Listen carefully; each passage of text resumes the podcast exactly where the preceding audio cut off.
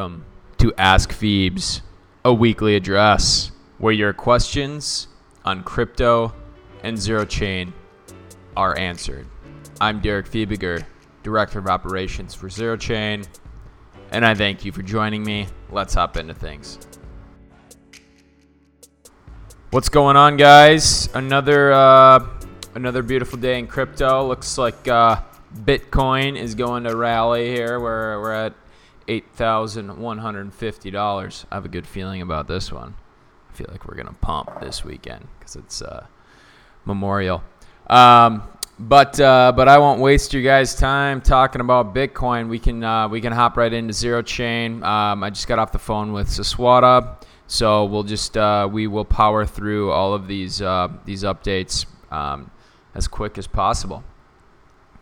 So Alphanet, Alphanet, um, the SAS that uh, uh, code updates are ongoing. Um, he, they plan to have another update next week, optimizing database so that storage is um, is more scalable. Uh, so it'll make it'll make ZeroBox faster from the user experience perspective. Um, and then you'll see a kind of a trend here where, where they're adding um, they're adding these rolling updates um, where it'll eventually just kind of migrate into a, a, a BetaNet set, setup. If you didn't hear last week, um, with with BetaNet, they plan to have uh, things like uh, payments, uh, staking, uh, different features for for miners, uh, more more information there.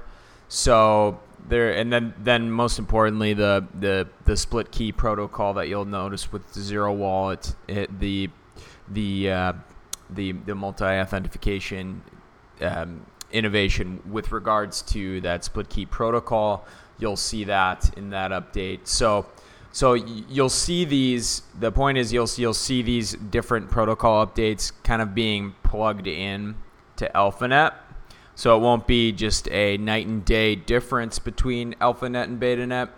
You'll actually notice that these rolling these rolling BetaNet updates are just kind of getting plugged in, and then true true BetaNet will the the real the real thing about BetaNet is allowing external miners to plug into the the network. So that that that will be kind of the the true migration into BetaNet. Uh, but most of the features they're going to try to kind of plug in to the existing AlphaNet. And then his hope is that the transition um, can be smooth enough where the, the, the, blockchain doesn't have to reset itself. We'll see if that's possible.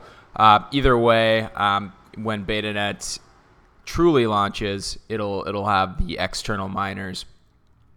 Then um, then he also wanted to let everyone know that they they are working on Zero Wallet in parallel. So um, I'm not sure if if we'll see split key um, protocol, which which pretty much is synonymous with Zero Wallet. Um, I'm not sure if we'll see that in the like this this migration phase or whether that'll just be in the the true the true beta net phase. Uh, but th- those are kind of the things that you can expect on that end. Uh, from the, the service provider angle, they are, uh, Saswata is compiling an article with kind of the like like sweeping information of all the commonly asked questions and he's also you know documenting kind of the the core concerns so essentially what he wants to provide within a week or two is just a really comprehensive document that that'll answer a lot of your questions because um, I assume that he's he's answering a lot of repetitive questions, which is totally fair. I, everyone kind of has the same questions. Um, and they don't know that that a certain question has already been answered. Uh, so, so uh, is going to look to provide some answers to that. So this, yeah, the the the, the more I get into uh, this Ask Phoebes episode, the more I'm realizing then that this will be a very short one because um, because that kind of summarizes everything that is new with this week. So it, it's really just kind of the the rolling updates, um, migration into beta BetaNet. That's kind of really the the the highlights on the zero chain side as far as like what what's going on right now. then, um, but yeah, there was only three questions on the Twitter thread, so less less work for me. I appreciate that. Um, we can we can get into the the first question. The the first question was actually it was three questions from the same gentleman. Um, I uh, I was gonna pull up his name to give him some credit, but um, well, I'm already here anyway, so we'll plug this in here. So, the asker of the question was Ono. O N N O. Thank you for the three questions. Really appreciate it. Um, so yeah, I, I, I, uh, kind of a combo of, of Sass and myself answering this. He he pretty much agreed with everything I had to say, and then he added some things on a couple of different different items. So the first question is: Will the zero chain mining software allow multiple miners to run on one mining rig? For example, splitting up your stake in order to run multiple mining instances. The the first answer to that question is, um, well, this this is it's it's possible. Yeah, it's possible to run multiple miners. Um, it depends on the rig itself. The the the the the MS rig or the MSB rig is that it theoretically possible to do, um, but um, but yeah, let's kind of let's let's also address something else. First, first of all, this is it's recommended against um, on our end because we want to facilitate decentralization. But obviously, this is an open network, so we can't control what you do or do not do. Uh, but in theory, it, it yeah, it, it may be possible to run more than one miner if the hardware on that rig is robust enough to accommodate um, that type of um, that type of uh, those type of resources. So the um, the other thing that Saswata added, he said, you know, if, if you're going to run two miners, you just rather you have two rigs, so you have two nodes running it, so, as opposed to um, running it all on one one machine, um, and then perhaps run them in different geolocations as well, because um, that that supports the network um, better.